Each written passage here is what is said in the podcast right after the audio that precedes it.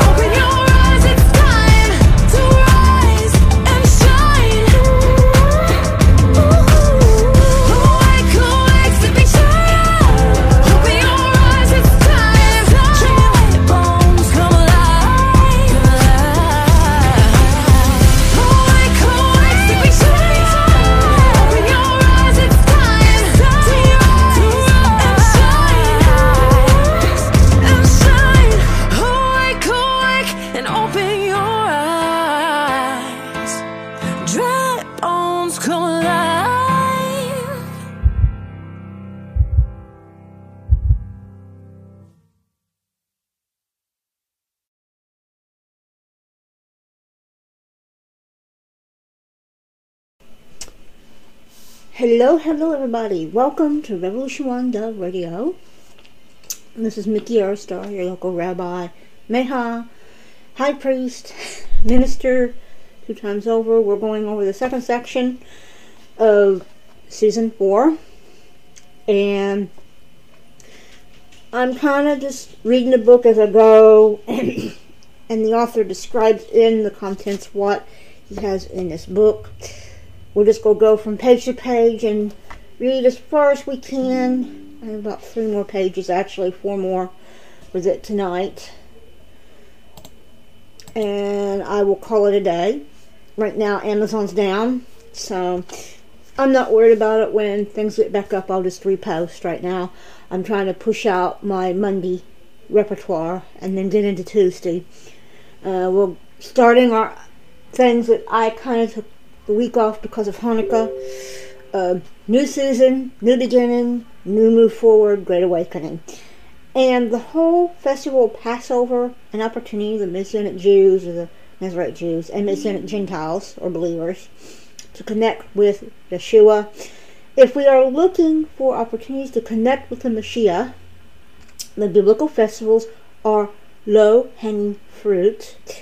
They provide occasions for us to do what Yeshua would do and to do what he did.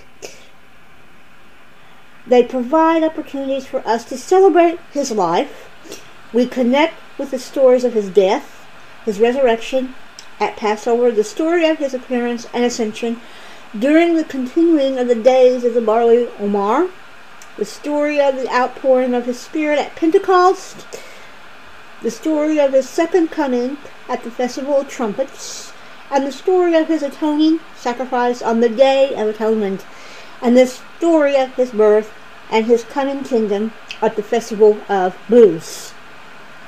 Blueprint of Redemption. If we believe in the New Testament, why would we observe the Old Testament holidays? Question. For Jewish people, it is simply a matter of obedience.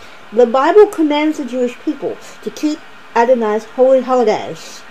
The New Testament does not exempt Jewish people from the observation of Yahuwah's law. It's written in our heart and mind, remember that. See my earlier book, and he talks about the restoration of from Sabbath to Sabbath, which is a book he wrote, which I will be get. And that'll be our next allude. Even if we are not Jewish, like him, the author, you might feel called to learn more about the holy holidays. You may feel especially called to celebrate and observe them on some level. When I first learned the biblical calendar in Leviticus 23 and the main meaning of the biblical festivals, I quickly caught the zeal to celebrate and practice the festivals. It was not one law type of thou shalt for me. Nor did I see it as a matter of personal obligation. I didn't think of it as a mandate. I knew I was not Jewish, and I was not interested in pretending to be. However, I felt an inner compulsion to order my life around the holy holidays anyway. It seemed logical to me that if the biblical festivals and the holy holidays are all about the Messiah, then as a disciple of Yeshua, I want, and we gotta remember from my angle, Yeshua is also the Father, so we look at that again. I want to celebrate them. It seems obvious to me that the Bible believers, believing person, would want to keep the Bible's holy holidays. Bible prophecy also inspires me to keep the holy holidays. The biblical festivals create a prophetic outline for the work of the Messiah, and he provided us with a foretaste of the kingdom of heaven. That is to say, he provided us with a glimpse of the Messianic era. Each of Yahuwah's, remember again we're talking about Yeshua, holy days, allude to the aspect of redemption and the revelation of the Messiah. They consecrate consecrate acts of redemption for Israel's history. For example, the Passover consecrates the exodus from Egypt. At the same time, the biblical festivals look to the future. They create an esoteric blueprint. Each holy holiday foreshadows one of the big events of Yahuwah's master plan of redemption.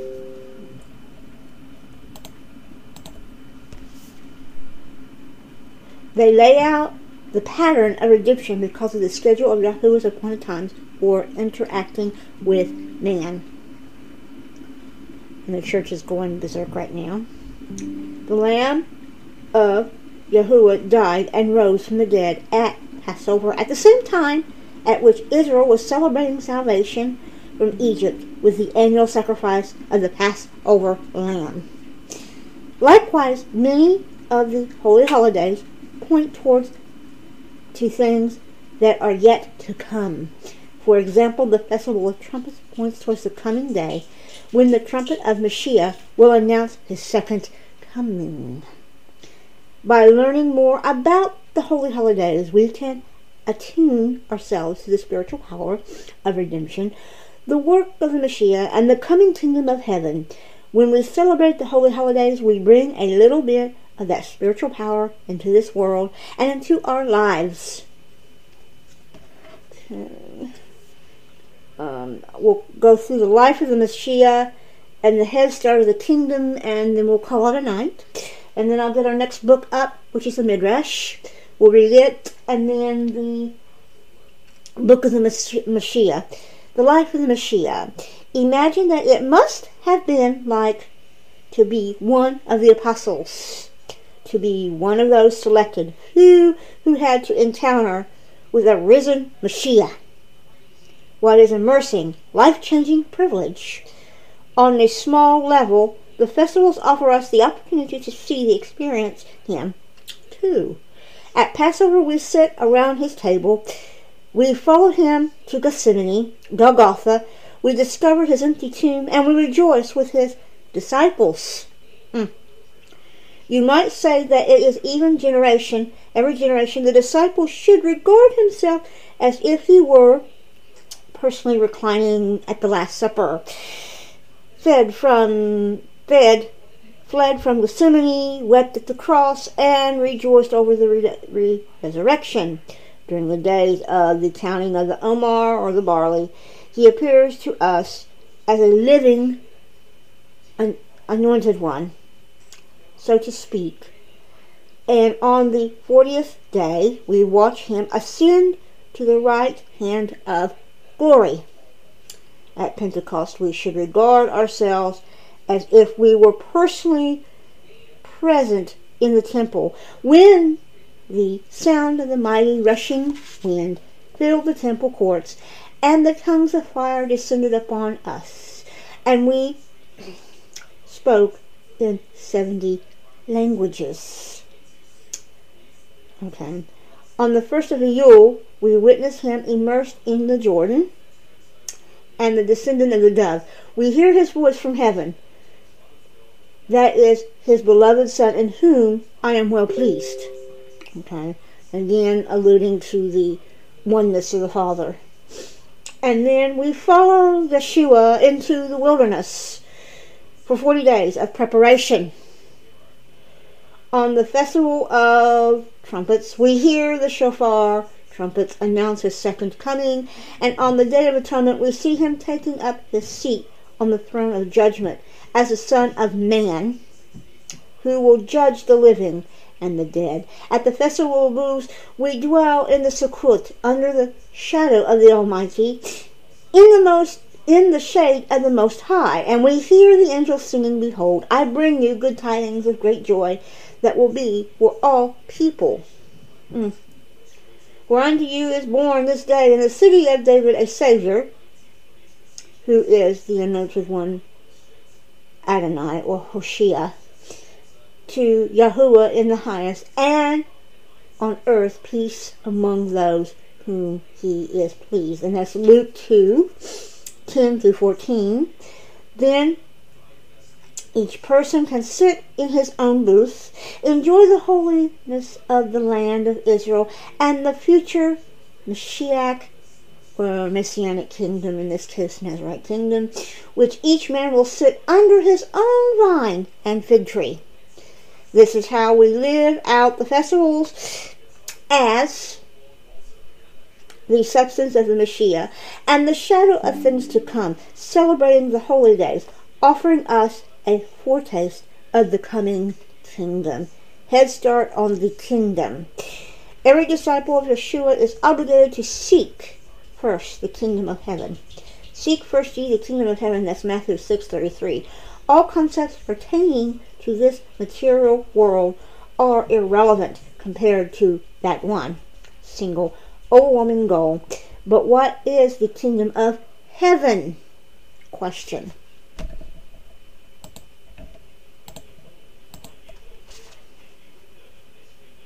Contrary to popular belief, the kingdom of heaven is not a matter of going to heaven when you die. The kingdom of heaven is the reign and rule of Yahuwah through his righteous, um, name says son, but it's the same one, the Messiah. The kingdom refers to the Messianic era when the knowledge of Adonai will fill the earth and the revelation of Yahuwah will become universal. In that day, there will be no agnostic or atheist. The extent of Yahuwah and his presence in the world will be obvious to everyone. When the kingdom comes, all nations will ascend towards the light of the Messianic Jew, Jerusalem, where the righteous, righteous Mashiach, son of David, will sit upon the throne of David and administer justice to the entire. And that is what we're going to cut. Uh, we will continue the next few sections. Let's see here. I think. Yeah, we go into where the Old Testament festivals are canceled per se, but it's not. Um, and we'll go cut there for the evening. And then we'll stop. Take a 10 minute. And I'll be right back with our next study. Alrighty, so the last book we read was The Holy Days, and it's by Dr. D. Thomas Lancaster. Now we're going to read the Chronicles of the Messiah. Um, I have specifically marked out the introduction. Um, we read the first half of it through the message of the Gospels. The birth of Yeshua at Sukkot, and this is also a journal entry by D. Thomas Lancaster, Doctor again, evidence from old sources, and we're just going to read about a half a dozen all the way to the Man of Sorrow. For a variety of reasons, some less valid than others, many people in the Messianic Judaism have an adverse to celebrating the birth of our Master on a traditional Christian date of December the 25th or January the 6th. The adversion has inspired some Messianic communities to celebrate the birth of the Messiah on an alternative date in conjunction with the festival of Sukkot. The Festival of Tabernacles provides an attractive option for theoretical reasons, such as the Word became flesh and the tabernacle among us. That's John 1.14. Is a, the season of joy and appropriate time to celebrate joy to the world. Okay.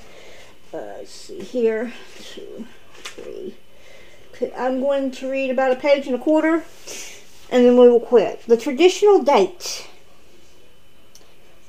Okay, uh, but if there is any evidence of historical tradition behind celebrating Yeshua's birth at Sukkot, any early Judaism anti-Christian legend contained evidence that the disciple of Yeshua used to celebrate his birth at Sukkot. So there is evidence. The traditional date where and when was Jesus born was Yeshua. The Gospels, Gospels writers either did not know when the evidence happened or they did not feel that information was important enough to pass along. Why? See, we can only speculate.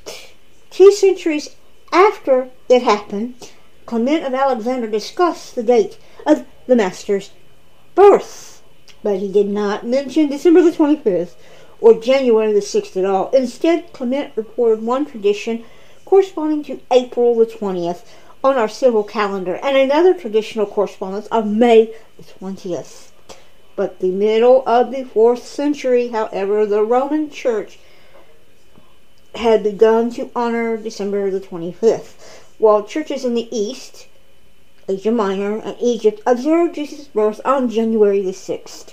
Both were later developed and unsupported by early tradition or biblical evidence. No trace of tradition from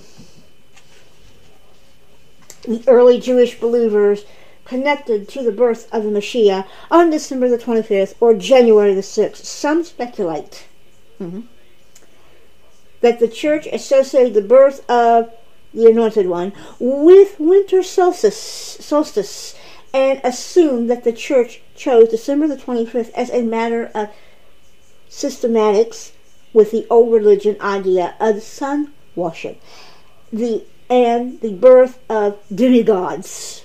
Mm. This may have kind of been the case, but Christians of this period were in the bitter struggle against paganism and general shunned such association. In any case, some practitioners of the Messianic Judaism tend to gravitate toward away from December the 25th Christmas date, but of its negative association with the Jewish community and because of presumed association with paganism. To replace Christian Christmas celebrations, some believers within the Messianic community celebrate the birth of the Messiah during Sukkot, the festival of tabernacles, but without any real justification other than theological convocation. One often hears spurn claims that try to provide the Sukkot date based upon the time of Zechariah.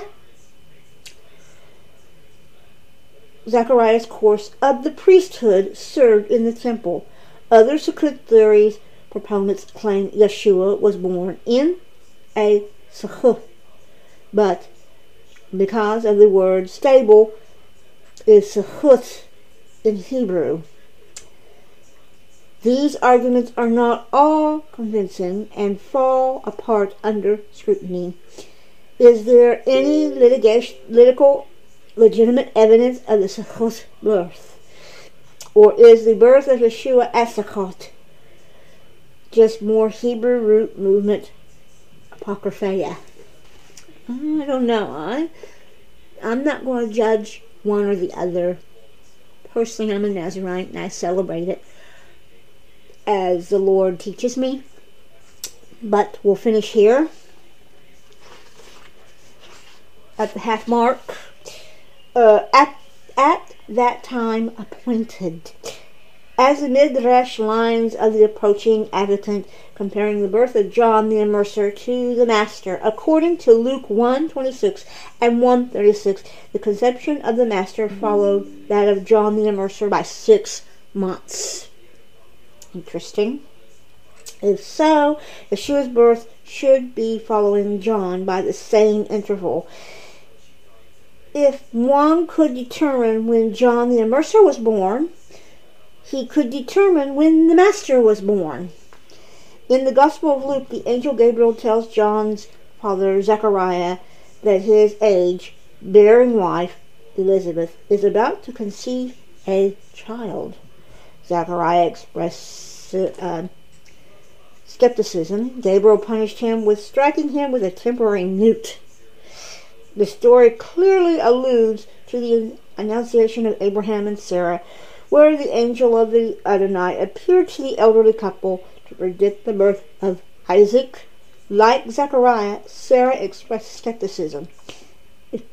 In the gospel story, Gabriel tells Zechariah that he will be mute until the day that these things take place, which will be fulfilled in their appointed time, and that's Luke 120. Gabriel predicted prediction alluded to Genesis 18:14 when the angel told Abraham at the appointed time I will return to you and Sarah will have a son. In the Torah, the traditional festivals are called the appointed times according to the Jewish interpretation, the appointed times at which Sarah gave birth to Isaac at the first day of Passover.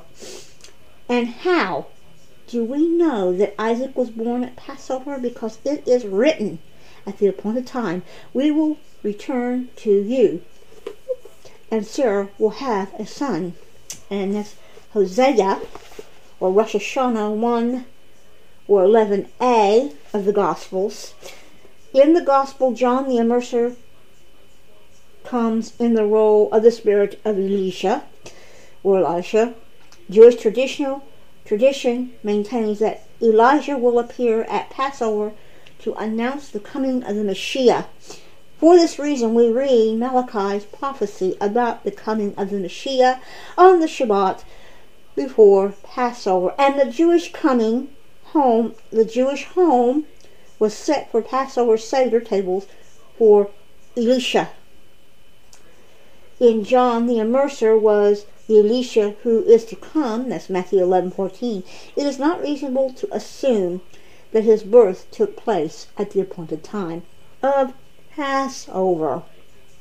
And if John the Immerser was born at Passover, then the master should have been born six months later on the onset of the festival of tabernacles. Sukkot in Bethlehem. Yeshua was born in Bethlehem, no doubt. Perhaps Joseph, and Miriam planned their trip to Bethlehem to coincide with the annual um, pilgrimage to Jerusalem. The Gospels indicate that they were cir- uh, sporadic at attending the uh, pilgrim festival in Jerusalem and traveled to a pilgrimage caravan in Galilee to could have provided them safe on the journey. The pilgrims might also have accounted for the no vacancy signs at the local inn in Bethlehem. Sukkot context, the story also accounts for the angelic greeting of Hosanna in the highest, a pilgrim festival salutation connected with the recite of Hallel at Pesach. Shavuot, and Sukkot, the eighth day. The eighth day after the baby's birth, Joseph circumcised the child. On that day, they gave him the name Gabriel, announced to Mary at the time of conception. The same name an angel revealed to Joseph in a dream. The last day of Sukkot is an additional festival that the Torah calls the eighth day in Leviticus 23, 36, and 39. If Yeshua was born on that day of the eighth day, thereby literally fulfilling the scriptures, saying, On the eighth day the flesh of his foreskin shall be circumcised, that was Leviticus 12, 3. So we're going to stop there.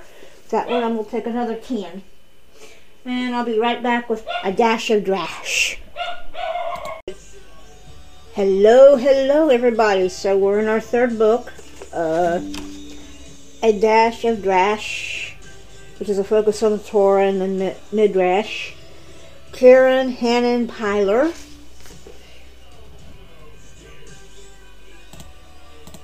And we are reading Lech Lecha, which is go forth, is what it means in Hebrew. Genesis 12 1 through 17 and 27. Uh, we're not going to read the whole thing because it's quite long. No, not really. They're only about four pages.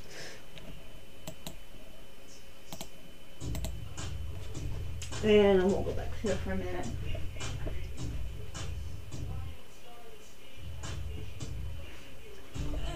And we start in the portion of the Lech Lecha. The land is brought into biblical spotlight. We read of Yahuwah call to Abraham, Go forth your country to the land which I will show you, and that's Genesis 12 1.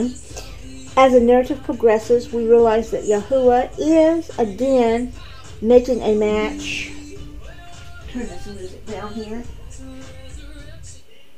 There we go. Um, realize again he's making a match. He is weaving together those chosen families and the land he has chosen.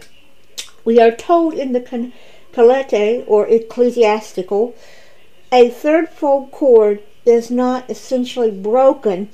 The third stand strand, which renders renders this is unbreakable, an eternal cord. It is Yahuwah's word. He gives us confrontational promises in turn to Abraham, then Isaac, then Jacob. We see the expression in Jacob's or Isaac's blessing to Jacob. May he give the blessings of Abraham to you and your offspring with you, that you may take possession of the land of your sojourns that Yahuwah gave to Abraham. That's Genesis 28 4. God as landlord. God makes it clear, however, that his people are simply tenants in the land. He is the sole and rightful owner. The land shall not be sold in perpetuity, for the land is mine, for you are strangers and sojourners at, with me. Leviticus 25, 23. Remember, we're reading the Midrash. This, by extension, is true of all the earth. Yahuwah provided with the flood the, that humanity is not essential in the maintaining of the universe. Man is under an illusion that if he thinks the world is his playground, they're simply to serve his needs and indulge his pleasures. As Rabbi Barley Shavat describes, or Ostrin, the vast array of organic and living things serves a purpose higher than that of human, human whim. Together with humanity, the rest of the cosmos is living, interlocked, symphony to our Creator. We are the tenants, but Yahuwah is the only ball, habati, or uh, pro- property owner. While we lift our eyes to see His design and open our ears to hear the transcending symphony of Yahuwah in all His creation, we can respond in faith, believing that we are able to hear His still small voice saying, Go forth. And like our father Abraham, we can confidently walk with the path to which we call and direct us. Yahuwah as blesser. On the one hand, we know that in his vastness and mysteriousness, that Yahuwah of the universe is unknowable. Our finite mind cannot begin to know him. How do we grasp a measure of understanding of his infallible greatness? Hmm, interesting. On the other hand, the realization slowly dawns in our dim, gray matter that the Almighty, wondrous Yahuwah longed to be known, to approach, even to be loved. Throughout the history of mankind, Yahuwah's consistent aim has been to come down, to build a relationship of love with his people. As a people corporately, but also with each precious individual, as we see demonstrated with Abraham. In fact, the scriptures make it clear that he adorated, pursued us all the days of his life to the end. He has instilled within us an ability to respond and relate to him and develop development of this capacity in what life ultimate is all about. Yeshua emphasized in his teachings that the end, the aim of every commandment is love. To learn to love Yahuwah by loving one another. The result of loving is blessing, and of the greatest qual- quality qualities of Yahuwah demonstrated in his Presash, the one that immersed emerges most forcefully is he is a blesser. He is eager to bless his children and see the bless them bless one another. In the operating verse of the word blessing appears five times in different forms. Benno Jacob observed in his study of Genesis that these blessings correspond to the fivefold abundance of light created on the fifth day. The word or, which is light, also occurs five times in Genesis 1 through 5. Nia Mashmina pointed out here we have to a second world created with an advent of Abraham, a world of blessing, not only from God to man, but given to man to, by man. She quoted the Rashish commandment, Blessed are are placed at your disposal in your hand. Hitherto they have been in my hand. I bless Adam and Noah. Henceforth I bless whom you wish. Like Abraham, those who walked in faith, faithful obedience to Yahuwah of Israel, Israel inherited the great privilege of bestowing blessings upon others. Let us be blessers. So there is a writing. And next week's reading is uh, Vayera, which deals with Genesis 18.1 through 22 and 24.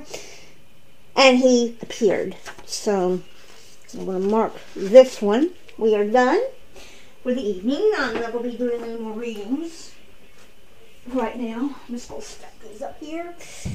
And our next teaching, uh, catching up, will be Bible Promises for Life, the Ultimate Handbook, uh, Abundant Truth, Three Livings, Going Deeper Still with Kay Arthur, Priscilla, uh, Beth Moore, and everything else.